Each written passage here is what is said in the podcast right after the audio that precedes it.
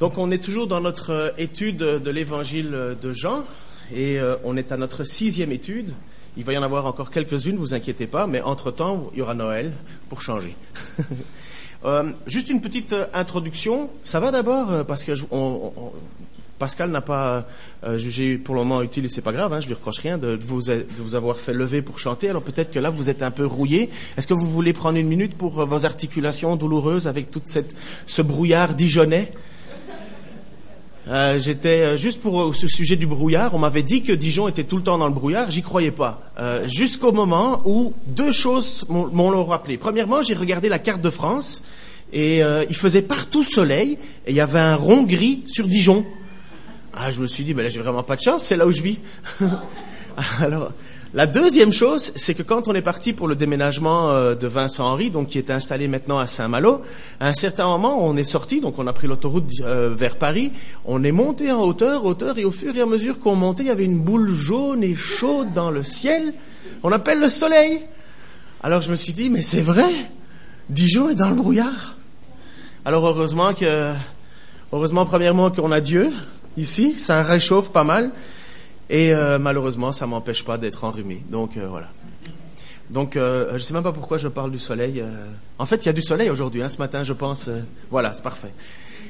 Donc, deuxième chose pour pour vous prévenir, je vais mettre deux passages vidéo, deux séquences. Donc, une séquence d'un film qui s'appelle The Big Lebowski. Alors, dans le film que je veux vous montrer et l'exemple que j'utilise pour illustrer un peu mon, mon message, euh, il va dire deux gros mots, le monsieur.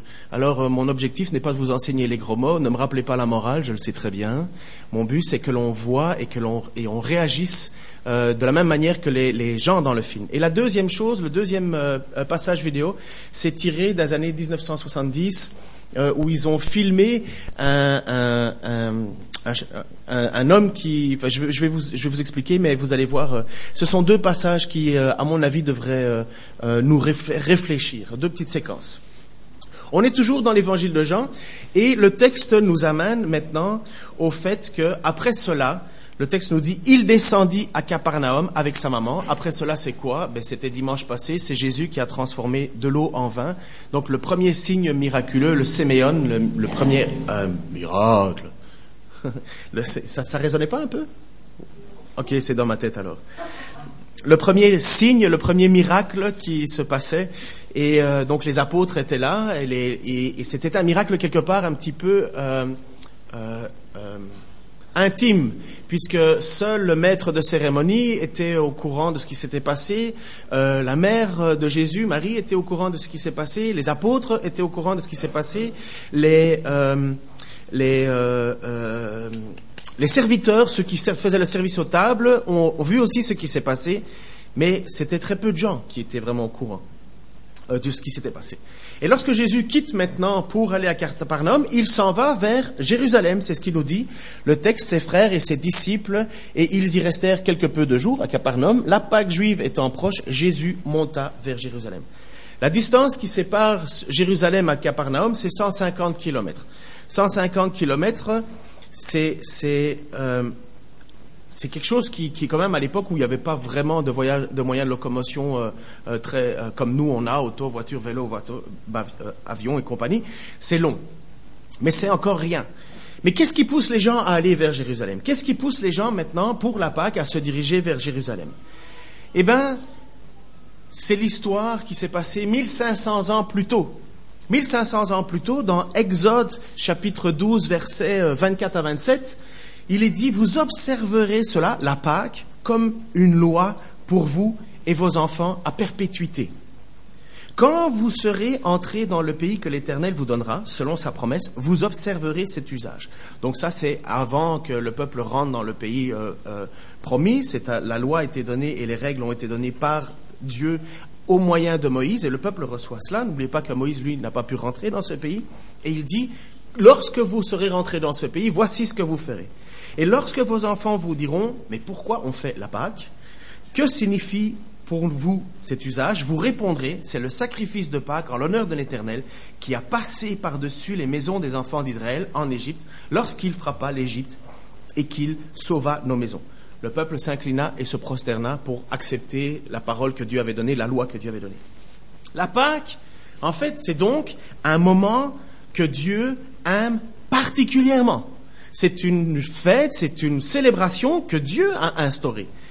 Et normalement, lorsque l'on va pour la Pâque, c'est un moment de réjouissance, c'est un moment de joie, c'est un moment de fête, c'est un moment de reconnaissance parce que on remercie Dieu de nous avoir libérés. À l'époque, on remerciait Dieu d'avoir libéré le peuple de l'esclavage des, euh, des, des, Égyptiens. C'est en même temps un remerciement pour ce cadeau, pour ce pays promis, pour, cette, pour ce, ce, ce don qui va être fait. Donc la Pâque, c'est la célébration, la le remerciement c'est une fête joyeuse, excessivement festive, parce qu'on vient et on reconnaît que Dieu est puissant et a la capacité de nous sauver.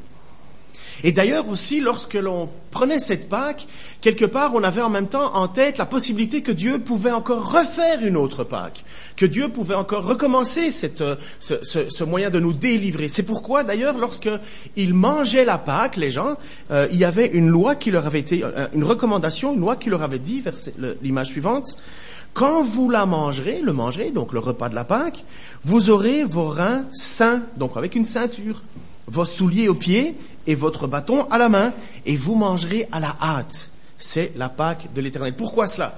En général, ici en Europe, c'est pas c'est pas commode, mais euh, au Québec, par exemple, quand on arrive chez quelqu'un, on enlève ses chaussures. Euh, c'est comme ça, déjà parce que quand vous avez plein de neige et de boue sur vos pieds, c'est pas très agréable pour celui qui vous reçoit, surtout que là-bas il y a plus de tapis qu'autre chose. Mais c'est comme ça. Et à l'époque aussi, dans ces régions-là, je parle vite, hein. Ah, ma femme m'a fait le signe. Ouais, mais on m'a dit qu'elle avait prêché plus que 35 minutes la fois passée. Alors si je veux mettre 50 minutes en 30, faut que je pousse, quoi. non, non, je me calme. Donc, euh, euh, donc quand on rentrait dans les maisons et quand on mangeait, on, retirait ses chaussures. Et parce que, parce que d'habitude, nous, on dit, ben, tu mangeras, tu mettras tes chaussures, euh, on les a toujours, nous. Mais non, eux, ils les retiraient. Donc justement, Dieu dit, lorsque vous ferez cette Pâque-là, vous seriez habillé comme si vous allez partir. Vous devrez être prêt à partir. Pourquoi? Parce que c'était le symbole de l'Exode. Encore une fois aussi, dire Dieu peut toujours vous sauver, Dieu peut toujours être là. C'est pas comme si c'était une chose qui était faite et puis c'est fini. Mais lorsque Jésus, Dieu fait homme, entre dans le temple, c'est parce que ça, c'est ce, qui, se passe. Donc les disciples sont avec Jésus, ils partent de Capernaum, font 150 kilomètres et se dirigent vers Jérusalem. Ils vont rentrer dans le temple et là, toute une surprise. Pour les apôtres, jusqu'à présent, suivre Jésus, c'était plutôt relax faut reconnaître, premièrement, euh, un miracle extraordinaire qui se passe, euh, le ciel s'ouvre, une colombe descend sur Jésus-Christ lors de son baptême, et euh, une voix se fait entendre, voici mon fils bien-aimé en qui je mets toute ma confiance. Waouh, c'est magnifique, on se dit, celui-là je le suis, celui-là je vais avec, pas de problème. Le deuxième euh, miracle, et puis c'est quand même pas mal, c'est quand Jésus transforme environ, comme je vous avais dit, entre 500 et 750 euh, litres de vin. Euh, c'est assez festif et en plus du très bon vin. Donc là aussi, être disciple fraîchement, disciple fraîchement apôtre de Jésus, c'est pas un problème, c'est même c'est même agréable. mais là, ce qui va se passer dans le temple, là, c'est un peu moins agréable pour les apôtres et pour les disciples qui, suivent Jésus-Christ. Parce qu'il va y avoir une colère qui va envahir Jésus. Lui qu'on imagine toujours calme, et, je vous dis malheureusement, je pense que dans notre façon de voir Jésus, nous avons une vision qui est tronquée à cause du romantisme. Euh, pour nous, Jésus, il est toujours tout douceret, tout calme, tout... ou bien même une image qu'on a été tronquée de, de qui est Jésus-Christ à cause des hippies et des babacools. Alors on s'imagine que Jésus ait des longs cheveux, entouré d'un halo de fumée, relax. Non, non, non. On a plein de fausses images de qui est Jésus, plein de fausses idées de qui est Jésus. Et une de ces fausses idées va être certainement balayée à travers ce qui se passe ici dans ce passage-là. Donc nous, on imagine toujours un, Jésus-Christ calme, zen, relax, toujours en contrôle euh, euh, de la situation. On l'imagine avec des yeux toujours compatissants, euh, celui qui nous mettra jamais dans la difficulté, celui qui nous, fera jamais honte quelque part. Et les disciples, eux, maintenant, vont voir une sainte qui va se passer devant leurs yeux et qui va les mettre fortement mal à l'aise. Il trouva, donc ils arrivent dans le temple, ils sont à Jérusalem, et il trouva les vendeurs de bœufs, de brebis et de pigeons, ainsi que les changeurs de monnaie installés dans le temple. Alors, il fit un fouet avec des cordes et les chassa tous du temple, ainsi que les brebis et les bœufs. Il dispersa la monnaie des changeurs et renversa leur table. Et il dit aux vendeurs de pigeons, enlevez cela d'ici, ne faites pas de la maison de mon père une maison de commerce. Waouh Là, on lit quelques phrases, là. Mais mettez-vous à la place. Mettez-vous dans la situation. Imaginez. Leur rabbi, donc leur maître, vient de, comme on dit en France, péter un câble. Ça, c'est une expression euh, classique que j'entends ici. Il, s'énerve, il se fâche, il rentre en colère.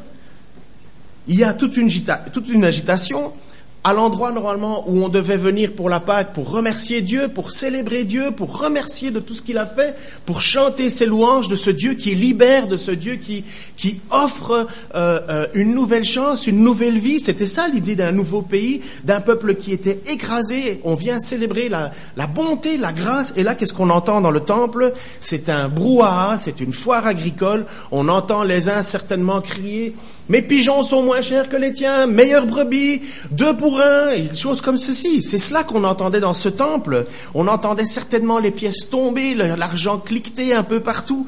Et là, normalement, c'était des prières qu'on devait entendre. Et là, Jésus rentre dans une colère. En plus, l'endroit où le commerce se passe, c'est l'endroit qui est réservé aux gentils. L'endroit qui est réservé pour les non-juifs, mais qui s'intéresse à Dieu, un lieu d'accueil quelque part dans le temple, un lieu qui est fait pour que l'on puisse rencontrer ce Dieu inconnu. Et là, on a décidé de balayer cela au fil des temps, du temps, et en faire un lieu où on faisait son commerce. Alors, le commerce, c'est pas un problème. Combien de fois, je n'ai pas entendu ça, un artiste qui vient euh, présenter son album de louanges, il fait un album de louanges dans le but de faire chanter, de louer Dieu, et il veut le vendre, et alors vous avez toujours un gars super euh, inspiré qui dit, tu ne feras pas de Dieu la maison de commerce. Oui, mais le CD, il faut le payer. Et soutenir les, les, gens qui ont une œuvre, il faut le payer. Le problème n'est pas de faire le, de vendre un CD. Et ceux qui utilisent ce passage-là n'ont rien compris à ce que Jésus était fâché. Ils s'imaginent en citant une parole que ça va les rendre plus proches. Je crois que malheureusement, ils n'ont pas compris le sens du passage. Qu'est-ce qui se passe? Premièrement, vous savez que les gens pouvaient faire jusqu'à 2300 kilomètres pour aller à la Pâque. Il y a des gens qui arrivaient de Rome, d'Iran, des alentours. Ils venaient comment? Ils venaient en bateau, ils venaient à cheval, ils venaient en carriole, ils venaient à pied, mais ils venaient certainement pas en autobus, en car, en camion. Donc, comment est-ce que vous faites pour amener votre brebis sur 2300 kilomètres? C'est long. Alors c'est normal qu'il y ait euh, autour du temple des gens qui vendaient, qui, qui offraient, qui rendaient ce service-là. En même temps, il faut savoir que le temple avait une monnaie particulière. On ne pouvait pas utiliser, on n'utilisait pas une monnaie, euh, la monnaie de, de, tous les autres pays autour de soi. On utilisait une monnaie particulière qui était plus pure en argent. Et c'était comme ça. Donc il y avait les changeurs, les changeurs d'argent, qui simplement pour respecter le, le règle, le rite euh, du temple, faisait que bon, ben, tu achetais cet or pour faire le, euh, le, ton offrande à Dieu. Mais là, qu'est-ce qui se passe? Eh ben, les gens veulent tirer profit de cette situation. Les gens deviennent euh, euh, euh Juste revenir sur le point. Nous, quand on va en vacances, quand on va en vacances, est-ce que vous prenez tout avec vous? Ou bien vous amenez euh, euh, le minimum. Euh, à part les Hollandais qui, eux, mettent tout dans leur caravane quand ils partent en vacances et quand ils s'installent, ils ont même leur beurre qui vient de chez eux.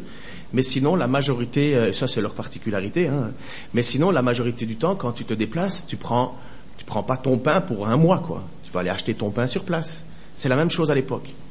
Donc, ce n'est pas le problème du commerce sur place. C'est pas ça le problème. Ça, c'est un bon service. C'est un service normal.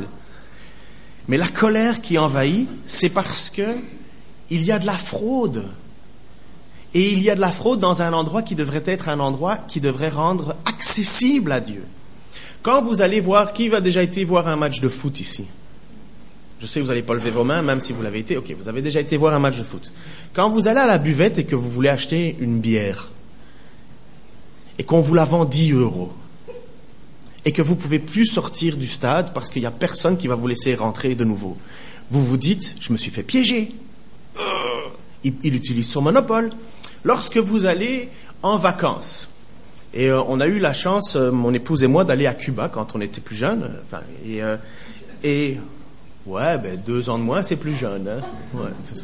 À mon âge, on compte la jeunesse, c'est plus, hein, tu vois, on, on ce qu'on peut.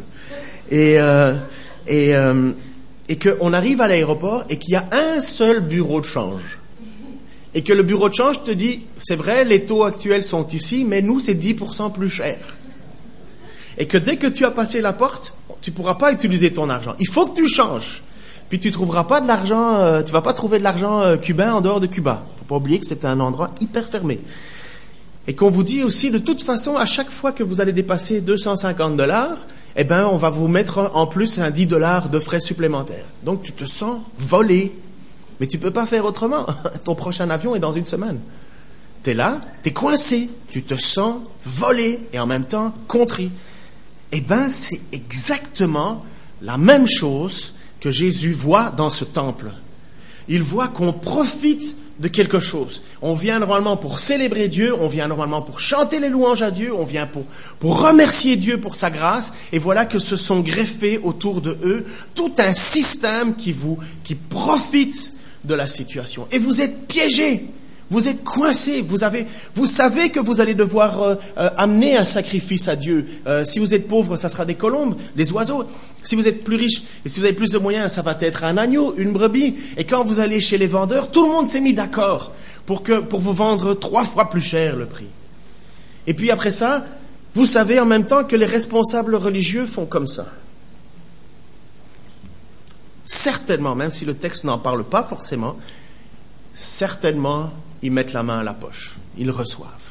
Voilà la colère qui met Dieu, euh, Jésus-Christ. Voilà ce qui, ce qui le pousse. Et alors voilà, je vais vous montrer, attends une seconde, je vais vous montrer ce petit, euh, ce, petit, euh, cette petite scène de film où c'est du bowling, ça n'a rien à voir. Mais quelqu'un, en jouant au bowling, mord la ligne. Quelqu'un, vous avez déjà joué au bowling dans votre vie, j'imagine. Hein je sais même pas quel mot français il y a. Qui? Jeu de qui? Non? Ok, bon bref, au bowling. Et, euh, et il mord la, il mord la ligne. Et il y en a un euh, dans le film qui, il pète sa coche. Euh, il, il pète, pardon, ça c'est québécois. Péter sa coche, c'est québécois. Il, il pète un câble et il se fâche. Et il se fâche énormément. Et j'aimerais bien que vous regardiez l'attitude des autres autour. Donc vas-y. T'as mordu la ligne? Excuse-moi, Excusez-moi pour les petits mots grossiers. faute. Tu, tu me mets 8. Tu, Je te demande pardon. Mets-lui zéro, je suivant. tu fais chier, Walter. Tu me mets 8, Duc. Smokey, on n'est pas au Vietnam, on est au bowling, on joue selon les règles. Vous entendez bien? Conne pas, Walter. On est là, merde. Son pied a légèrement mordu. Il a un peu glissé. C'est qu'un sport. Oui, et il est homologué, c'est une partie qui compte pour le tournoi. J'ai pas raison Oui, mais j'ai pas... J'ai pas raison Oui, mais j'ai pas mordu. Ah, allez, vas-y, Duc. Mets-moi un 8. Smokey, mon ami, si t'as jamais souffert, tu vas comprendre. Walter, fais pas le con. Vas-y, mets-toi un 8 et tu vas comprendre. Tu vas comprendre ta douleur, Smokey. Duc, c'est ton partenaire. Le monde est en train de devenir cinglé Y a personne ici à part moi qui soucie encore de respecter les règles Mets-toi zéro Ils sont en train d'appeler les flics, Walter. Remets ça. Mets-toi zéro Ça, Walter. Walter. Tu crois peut-être que je plaisante? Mets-toi zéro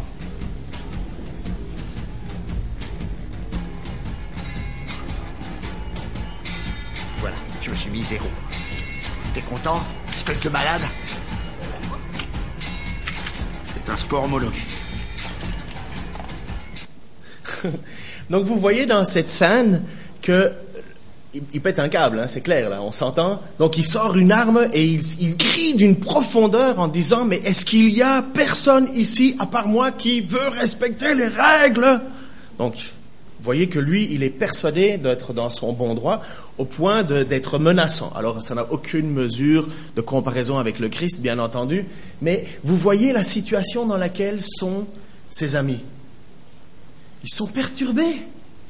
Quelque part, il sait qu'il a raison et il va jusqu'au bout. Mais, mais voilà, l'autre qui dit moi, c'est pas grave. Non, non, c'est une partie homologuée.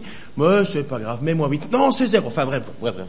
On arrête ici euh, les, les, les comparaisons.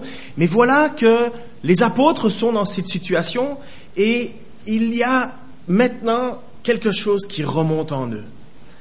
Donc cette agitation incroyable, il devait certainement, après que Jésus ait fait son fouet, il devait y avoir des pigeons qui devaient s'envoler, euh, des, des bœufs qui devaient partir un peu partout en s'en courant, peut-être en bousculant les choses.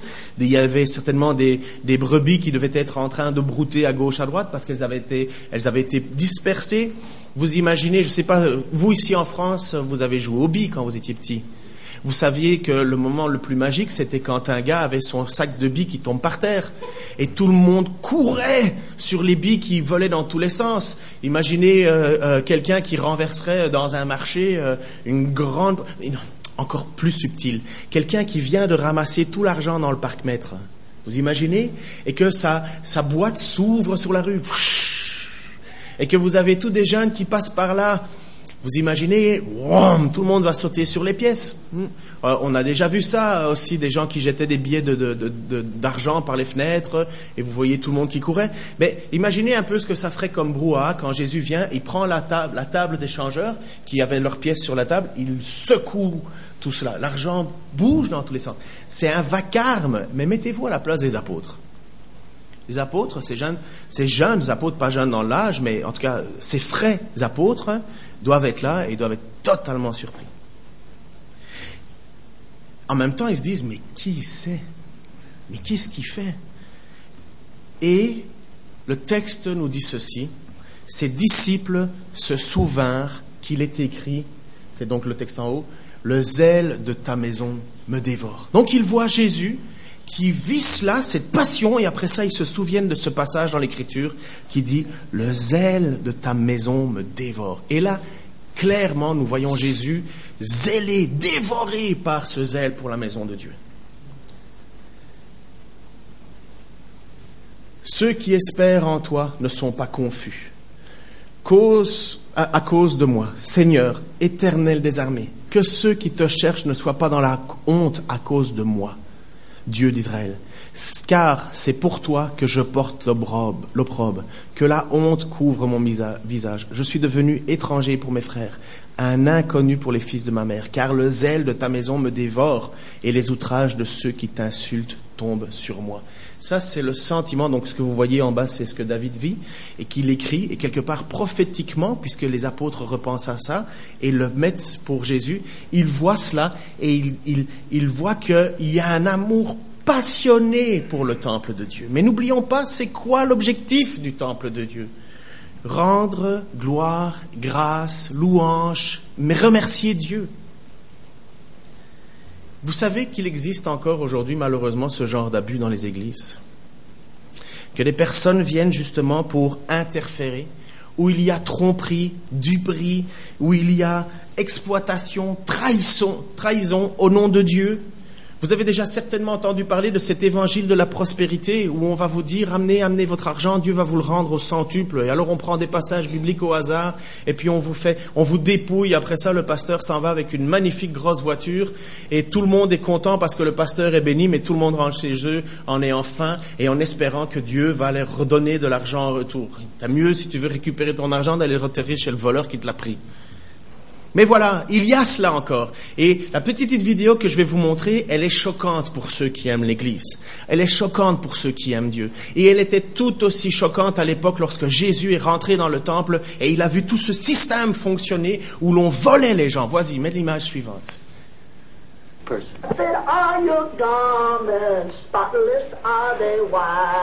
Vous imaginez bien que c'est des dollars? Of the Lamb? Jesus is so good to me tonight. Hallelujah. Thank you, Jesus. I praise the Lord. Oh, glory, glory, hallelujah. I feel good in my soul. praise the Lord. Donc vous avez compris qu'il chantait des louanges constamment. Alléluia, merci. Jésus a été super bon avec moi ce soir.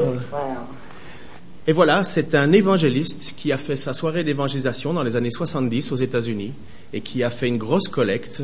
Et le soir, il a continué euh, sans, sans regret à se faire filmer par une caméra euh, qui faisait un petit reportage. Et le gars, il chante et il remercie Dieu pour tout l'argent qu'il a reçu. Pensez-vous que c'est de Dieu cela?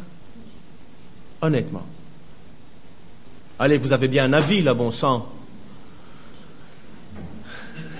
Là, ça, si vous n'avez pas d'avis à ce moment-ci et si vous l'exprimez pas, ça veut dire que vous êtes d'accord là. Ah ben là, apparemment, à, à ce qu'il chante. Hein. Non, non, non. Dénoncez ce qui est dénonçable. Jésus s'est fâché, bon sang. Vous allez quand même pas dire, ah, Jésus s'est trompé de se fâcher. Je vais lui expliquer, moi, comment garder. Non, Jésus est fâché de voir à quel point on, pollue le temple, à quel point on, on, écarte les gens de la grâce et de l'amour qu'on devrait donner à Dieu. Il y a des gens qui prennent cela pour leur propre bénéfice. Et c'est exactement ce qui se passe dans le temple. Et ça met Dieu en colère. Et bon sang que vous devriez être en colère de voir ça. Parce que ce n'est pas l'évangile de Jésus-Christ. Ce sont des profiteurs, ce sont des gens qui volent ce n'est pas ça l'évangile. Ça, c'est le meilleur moyen d'éloigner le monde de Dieu. Et c'est exactement ce qui se passait. Les gens faisaient des milliers de kilomètres pour se retrouver au temple et pour remercier Dieu. Et voilà que quand ils arrivent, ils se font écraser. Et lorsque vous avez des gens qui cherchent Jésus-Christ, qui ne le connaissent pas, et qui se retrouvent après ça dans une réunion où on fait, quelqu'un vient faire du cinéma, et puis après ça, leur vendent plein de choses et leur dit donnez de l'argent, donnez de l'argent, et après ça qu'ils le volent, on a volé l'espoir des gens. Mais vous pensez que Jésus-Christ est heureux? Je suis fâché là, ça s'entend. Voyez ce que c'est que d'avoir un point de vue J'espère que vous aussi, bon sang. Si Christ est fâché, nous devrions être fâchés. Les Juifs prirent la parole, je vais me calmer. Mon amour Ma femme, elle va me dire, t'as quand même été fort, hein Mais oui, il faut dénoncer ça, il faut dénoncer cela. C'est le meilleur moyen d'éloigner les gens de, de Dieu. C'est pour ça que Jésus-Christ était fâché. Les Juifs prirent la parole alors à l'époque, et les Juifs, c'est simplement pour présenter les pharisiens, les responsables des églises, euh, des églises de la, la synagogue, enfin, et là le temple en l'occurrence, et ils leur disent, ben, quel signe montre-nous, euh, quel signe euh, nous montres-tu pour agir de cette manière? Certainement, euh, rameuté donc par les gens, par la, foule, parce que ce qu'il se passe, parce que c'est quand même particulier hein, quand Jésus se met fâché comme ça. Ils ont certainement été rameutés, alors ils sont venus voir ce qui se passait. Et la seule remarque qu'il pose à Jésus, c'est Mais pour qui tu te prends? Voilà, quelque part. Le juif pose la parole et dit Mais quel signe nous montres-tu pour agir de cette manière? Pour qui tu te prends? Es-tu un prophète pour parler de, la même, de cette façon? Montre-nous un signe de ton autorité. C'est ça qu'ils vont lui dire. Ils ne discutent même pas de la légitimité de ce qu'ils font. Parce qu'ils savent que c'est mal. Vous savez que c'est les responsables hein, du temple qui auraient dû jamais accepter cela. Si dans le temple il y a des vendeurs, si dans le temple il y a des changeurs, si dans le temple il y a de la malversation, ils l'ont permis. Ils l'ont permis. Jésus n'a pas besoin de les convaincre. C'est juste là, sur leurs yeux. Et Jésus n'a jamais hésité à rappeler à ces religieux leur fourberie et leur cupidité. Souvenez-vous, en Matthieu 23, 25, voici ce qu'il dit. Malheur à vous, spécialistes de la loi et pharisiens hypocrites, parce que vous nettoyez l'extérieur de la coupe et du plat, alors que l'intérieur, ils sont pleins du produit de vos vols, de vos excès. Pharisiens aveugles, nettoie d'abord l'intérieur de la coupe et du plat, afin que l'extérieur aussi devienne pur. Malheur à vous, spécialistes de la loi et pharisiens hypocrites, parce que vous ressemblez à des tombeaux blanchis, qui paraissent beaux de l'extérieur et qui à l'intérieur sont pleins d'ossements morts et de toutes sortes d'impuretés. Voilà comment Jésus qualifiait ces personnes qui semblaient d'un aspect extérieur être propres, mais à l'intérieur étaient pourries. Vous avez déjà vu un cadavre? Vous avez déjà été à côté d'un cadavre qui était mort depuis euh, une semaine? Moi, j'étais photographe pour la police de Bruxelles. Pendant cinq ans, j'ai fait ça. Et je peux vous assurer que l'odeur d'un cadavre, ça imprègne les vêtements et il faut longtemps avant que ça s'en aille. Et quand Jésus parle de ces gens qui disent de l'extérieur vous êtes beau, mais à l'intérieur vous puez. Vous puez. Je peux vous dire que cette odeur, elle est fétide. Voilà ce que Jésus-Christ dénonce. Voilà ce que Dieu fait homme lorsqu'il vient sur la terre, dénonce. Il dénonce à des gens de vouloir avoir un aspect de religiosité, mais n'être sale à l'intérieur. Alors il dit, mais lavez au moins l'intérieur aussi. Alors ces, ces pharisiens, ces responsables-là, lui demandent un signe. Et Jésus leur dit, vous voulez un signe? Parfait. Jésus leur répondit, détruisez ce temple et en trois jours je le relèverai. Les Juifs lui dirent, il a fallu 46 ans pour construire ce temple et toi en trois jours tu le relèverais? Honnêtement, la réponse de Jésus, elle est totalement incompréhensible, hein, aussi bien pour ses apôtres que pour lui, hein, que pour les pharisiens. Ils comprennent pas cette réponse. Ils comprennent pas. Donne-nous un signe. Détruisez ce temple, en trois jours je le reconstruis. La situation est bien concrète hein, pour le moment devant euh, Jésus vient de mettre euh, la pagaille dans le temple euh, pour rétablir avec sa sainte colère ses faits. Et là ils lui disent mais de quelle autorité tu agis? Donne-nous un signe. Détruisez ce temple en trois jours je le rebâtis. Et la réponse est tout à fait simple et logique. Il nous a fallu 46 ans. 46 ans. Et 46 ans, c'est quand même long. Hein et toi, tu nous dis qu'en trois jours, une femme samaritaine avait, qui était adultère d'ailleurs, donc une pécheresse, euh, comme nous tous d'ailleurs, adultère, s'est retrouvée face à Jésus. Elle ne le connaissait pas, elle ne savait pas qui il était, et Jésus entama une discussion avec elle. Et à un certain moment, euh, dans cette discussion, cette dame lui dit, et ça se trouve dans Jean chapitre 4, versets 19 à 26, Seigneur, lui dit la femme, je vois que tu es prophète. Nos pères ont adoré sur cette montagne, et vous dites, vous, que le lieu où il faut adorer est à Jérusalem. Femme, lui dit Jésus, crois-moi, l'heure vient où ce ne sera ni sur cette montagne, ni à, Jésus, à Jérusalem que vous adorerez le Père. Vous adorez, vous, ce que vous ne connaissez pas parce que c'était une Samaritaine, donc ils avaient euh, une vague notion de qui était Dieu. Donc vous adorez, mais ils adoraient quand même ce Dieu. Vous adorez ce que vous ne connaissez pas. Nous, nous adorons ce que nous connaissons. Car le salut vient des Juifs, et les promesses viennent des Juifs, Abraham est le père des Juifs, donc le salut vient des Juifs. Mais l'heure vient, et elle est déjà là, elle est déjà venue, où les vrais adorateurs adoreront le Père en esprit et en vérité, car ce sont là les adorateurs que le Père demande. Dieu est esprit, et il faut que ceux qui l'adorent l'adorent en esprit en vérité. La femme lui dit, je sais que le Messie doit venir, celui qu'on appelle Christ, et quand il sera venu, il nous annoncera toutes choses. Et Jésus lui dit, je le suis, moi qui te parle. Lorsque Jésus dit à un certain moment, détruisez ce temple et en trois jours je le reconstruirai, il parlait de sa mort. D'ailleurs, l'image suivante, le passage suivant, qui est la suite du texte que nous lisons ce matin. Cependant, lui parlait du temple de son corps. C'est pourquoi, lorsqu'il fut ressuscité, ses disciples se souvinrent qu'il avait dit cela et ils crurent à l'écriture et à la parole que Jésus avait dite. Il a fallu un temps pour que les apôtres comprennent cette parole qui a été dite dans le temple. Il a fallu que Jésus soit ressuscité pour qu'ils comprennent ce que Jésus a dit comme signe. Détruisez ce temple, en trois jours je le reconstruis. Ils l'ont pas compris directement. Et c'est normal. Il faut 46 ans pour construire un temple. Bon, Jésus a déjà fait un miracle. Il a déjà, il a déjà transformé 680 litres de vin.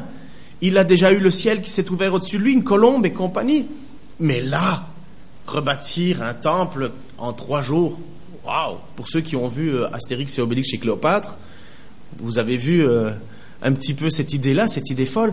Mais là, euh, c'était les apôtres qui étaient là et qui se disaient, mais c'est pas possible. Et ils ont, il a fallu que Jésus-Christ meure et ressuscite pour qu'ils le comprennent.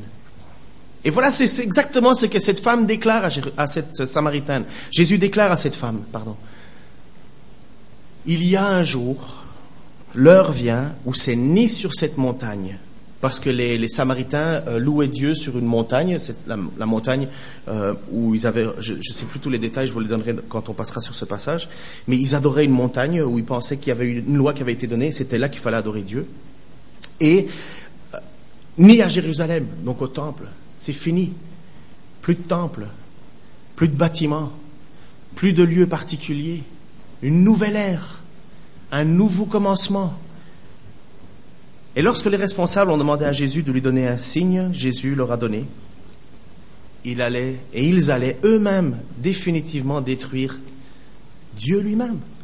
Ils allaient mettre à mort le Fils de Dieu. Ils allaient détruire le temple. Trois jours plus tard, en ressuscitant, Jésus-Christ a prouvé une fois pour toutes qu'il était bien le Messie, le Fils de Dieu. Mais qu'est-ce que ça nous apprend tout cela? Qu'est-ce que ça nous apprend dans la vie de tous les jours, dans notre vie de tous les jours? Pense qu'il y a plusieurs applications dans notre pratique.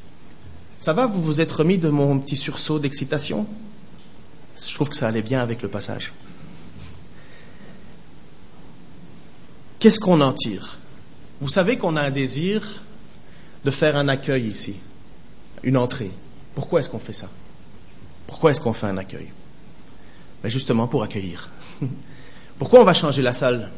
Justement pour accueillir. Pour nous forcer à ne pas rester enfermés dans nos habitudes. Même les habitudes sont très confortables, mais dans le but de toujours améliorer notre façon de faire rentrer les gens, de les accueillir, de les accommoder, de leur donner un accès plus facile à Dieu. Ça, ici, c'est pas le temple, hein. c'est Jésus-Christ le temple. Il n'y a plus de bâtiment. Le jour où quelqu'un me dit qu'il veut absolument garder ce bâtiment et que si on vend le bâtiment et qu'on va ailleurs, il quitte l'église, il n'a rien compris à ce que c'était l'église. Tu peux mourir avec les pierres, moi ça ne me dérange pas. Mais l'église, c'est vivant. L'église, c'est un endroit, c'est nous. C'est Jésus-Christ. Quelle autre application dans nos vies de tous les jours? Qu'est-ce que nous faisons, nous, dans nos pratiques, dans nos habitudes, dans nos traditions, qui empêchent les gens de venir à Dieu? Les pharisiens, les juifs, comme dans l'épître de Jean, enfin dans les lettres de Jean, les juifs, les responsables religieux, avaient, avec le temps, émis des règles, fait des choses. L'objectif de Dieu, c'est de faire en sorte qu'on vienne le louer, l'adorer, le célébrer. Qu'est-ce que nous faisons qui empêcherait les gens de venir crier, implorer, remercier, supplier Dieu? Qu'est-ce qu'on demande comme prérequis à des gens pour eux, pour venir célébrer Dieu? Et il y en a un. Vous savez, on en a un des milliers de prérequis. Rien que la question de la gestion de la liste des membres dans une église est un branle-bas. Il y en a certains qui, s'ils n'ont pas leur nom sur une liste de membres, s'imaginent qu'ils n'ont pas leur nom dans les cieux. C'est du n'importe quoi. N'importe quoi. Il y en a certains des églises qui disent, ah, mais tu peux pas venir à telle réunion si tu n'as pas ton nom sur la liste de membres. OK? Mais il n'y a aucune église qui s'inquiète de ne pas voir des personnes pendant des années et qui sont toujours sur la liste de membres. Je connais même des églises où il y avait encore des personnes décédées sur la liste de membres. Parce qu'on ne voulait pas offusquer la famille parce qu'ils n'étaient plus sur la liste de membres. Oui, mais ils sont morts. Ça existe. Qu'est-ce qu'on fait dans nos pratiques, dans nos façons de vivre l'Église qui, qui sont des obstacles à ce que des gens viennent servir, louer et adorer Dieu. Qu'est-ce qui ferait, et je me mets en premier, hein, Qu'est-ce qui ferait qu'un jour Jésus-Christ rentre dans notre Église et fabrique un fouet? Qu'est-ce qu'il viendrait bousculer dans ma vie, dans ta vie, dans nos vies? Qu'est-ce qu'il viendrait remettre en place Qu'est-ce qui viendrait nous ramener en disant ne faites pas de la maison de mon père une maison de commerce? C'est pas la question de vendre des cartes ou des livres. Ça, c'est pour approcher les gens de Dieu. Au contraire, Vautrez-vous sur les livres. Investissez dans votre foi. Qu'est-ce qu'il y a dans notre vie, dans notre pratique d'église, dans notre vie de tous les jours qui éloigne de Dieu? Et ça, c'est important. Parce que vous savez, nous aurons des comptes à rendre, non pas forcément pour ceux qui sont assis sur les bancs, mais pour ceux qui ne sont pas assis sur les bancs. Pour ceux qui ne sont pas rentrés dans l'église à cause de notre façon de faire. Et quand Jésus viendra, et j'espère qu'il. En fait, il y a deux choses. J'espère qu'il viendra pas parce que j'aurai peur, mais j'espère qu'il vienne parce que notre désir, c'est de faire ce qu'il attend que nous fassions. J'espère que vous aussi. J'espère que si j'ai le malheur de vous demander est-ce que vous êtes prêt à dire oui, à, savoir si vous voulez que votre Église, notre Église, nous ce que nous sommes, correspondent clairement à Dieu, oui, moi, quand je lis ce texte-là, il y a deux attitudes qu'on peut avoir. Certains vont s'imaginer que nous devrons fabriquer des fouets et que nous devrions purifier sans cesse notre communauté, notre Église. Ils lisent cela comme étant un, zèle puissant pour faire de, euh, euh, un nettoyage spirituel de la communauté. L'Église, c'est un hôpital de pécheurs. L'Église ne peut être remplie que par des gens qui ont reconnu leur péché et qui sont pécheurs et qui luttent contre le péché. Il n'y a personne ici parfait ou digne pour y arriver. Non, ce que Jésus et ce que nous devrions avoir, c'est de fabriquer dans nos vies des fouets et nous nous indigner de ce qui éloigne les gens de venir vers Christ, de venir chercher chez lui la grâce, de les faire sortir de leur esclavage, de leur, de, de, de leur péché, de, leur, de, leur, de tout ce qui les oppresse. Et voilà ce que devrait être l'Église, un lieu d'accueil pour les pécheurs. Alors ça demande de la grâce, ça demande une bonne compréhension de ce qui est Jésus-Christ, ça demande un amour inconditionnel, de la prière fervente, ça demande un don de soi pour les gens. Ça demande d'être vraiment chrétien. Rien de plus simple. Seigneur, je te prie pour ma vie, pour la vie de chaque personne ici. Seigneur, tu, tu as troublé, Seigneur, euh, euh, tes disciples lorsque tu es rentré dans le temple et tu t'es fâché, Seigneur. Seigneur, tu m'as troublé moi-même, Seigneur, quand j'ai lu ce texte. Seigneur, tu me troubleras, Seigneur, même si jamais euh, tu rentres dans ma vie telle qu'elle, comme ça, de la même manière, et que tu me dises, voilà Ken, là où tu as empêché les gens de venir. Voilà là où tu as fermé la porte. Seigneur, je voudrais que tu continues à œuvrer en moi, à travailler dans mon cœur, à travailler dans mon esprit, Seigneur, à renouveler mon intelligence, ainsi que pour cette communauté, à renouveler notre cœur, à renouveler notre intelligence, à voir au-delà, Seigneur. Père, nous voulons, Seigneur, ne pas être euh, une maison de commerce, Seigneur, qui éloigne de toi. Nous ne voulons pas faire commerce du salut. Au contraire, Seigneur, nous voudrions être un endroit, un lieu où ceux qui te louent en esprit et en vérité trouvent leur place. Seigneur, nous avons tous des difficultés, des fardeaux, Seigneur. Nous avons tous des habitudes, des mauvaises habitudes, Seigneur. Nous avons tous des traditions, des bonnes et des moins bonnes, Seigneur. Ôte tout ce qui éloigne de toi ou, qui, ou ce qui empêche un accès directement à toi. Seigneur, fais ce travail dans ma vie, fais ce travail dans notre vie. Vérifie si nous sommes sur le bon chemin, Seigneur. Et nous te demandons encore une fois pardon pour toutes les fois, Seigneur, où nous n'avons pas été à la hauteur de ce que tu nous attends. Père, tu as dit que tu as préparé les bonnes œuvres devant nous afin que nous les pratiquions, Seigneur. Et c'est une des raisons pour laquelle nous ne sommes pas encore au ciel, mais nous sommes encore sur cette terre, Seigneur. Pour que nous pratiquions ces bonnes œuvres que tu as préparées, juste pour célébrer la gloire de ta grâce envers nous. Seigneur, merci de nous transformer, merci d'utiliser cette église, d'utiliser toutes les églises à Dijon, en francophonie et ailleurs, Seigneur, pour que nous puissions être des lieux où nous venons pour t'adorer ensemble, te louer, te remercier, t'invoquer, te supplier, Seigneur. Merci pour chacun d'entre nous ce matin. Sois notre Seigneur, notre guide, Seigneur. Transforme-nous dans le nom de Jésus-Christ. Amen. Je vais profiter que j'ai... Euh, euh, ben J'en profite, hein, on a nos invités père et fils. Est-ce que vous voulez venir euh, vous approcher pour distribuer la Sainte Sainte On va prendre les trois, les trois Michauds. Allez, à la bonne heure, Philippe. oui, j'appelle chez la.